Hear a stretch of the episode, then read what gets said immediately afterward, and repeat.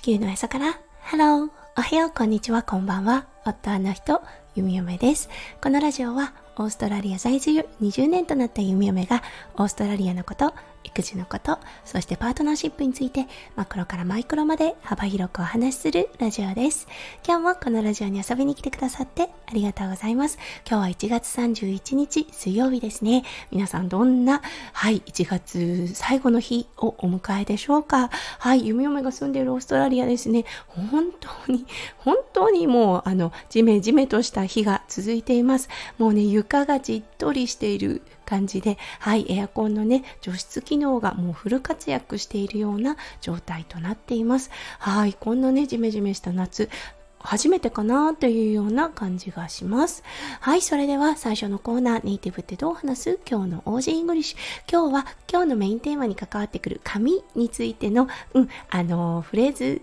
をちょっとご紹介したいと思います。はい、皆さん、Bad Hair Day というのを聞いたことあるでしょうか？はい、これ直訳するとね、あの髪型が悪い日、髪型が決まらない日というような形になりますが、そう、今日ね、バートヘアデイでっていうような形で言うと、そう、何もかもうまくいかない日というような表現法となります。はい、なんとなくね、わかるかなって思います。髪型がね、こう決まらない日ってありますよね。なんかね、いつもと同じことをしているのに、そう、髪型が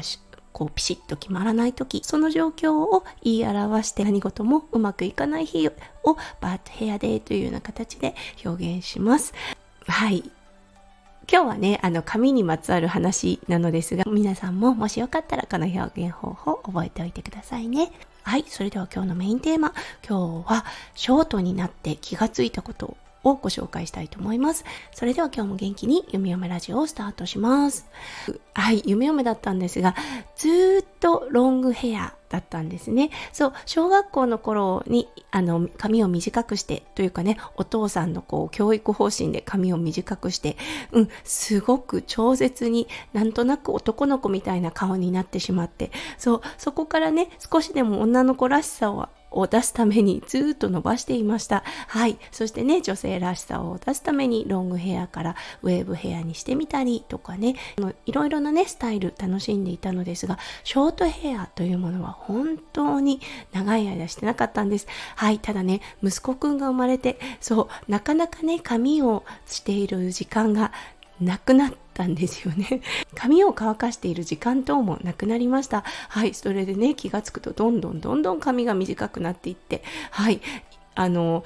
先日まではね、ボブだったのが、今はボブショートというような形になってきました。はい。確かにね、ものすごく楽です。息子くんのね、髪をちゃちゃっと乾かしてるうちに、弓嫁の髪もついでにね、乾かすことができて、はい。そしてね、そこまで手間がかからない。うん。あの、結構ね、ね、大きの髪型でうん、あのブラシをしたら髪が整う。はい、これはね、もうあの美容師さんの技量だとは思うのですが、そう、そんな感じの夢のヘアスタイルとなっているので、うん、弓嫁ね、このショートの落差加減ですね、にあの目覚めた感じなのですが、はい、でもね、ショートになって気がついたこと一つあるんです。そう、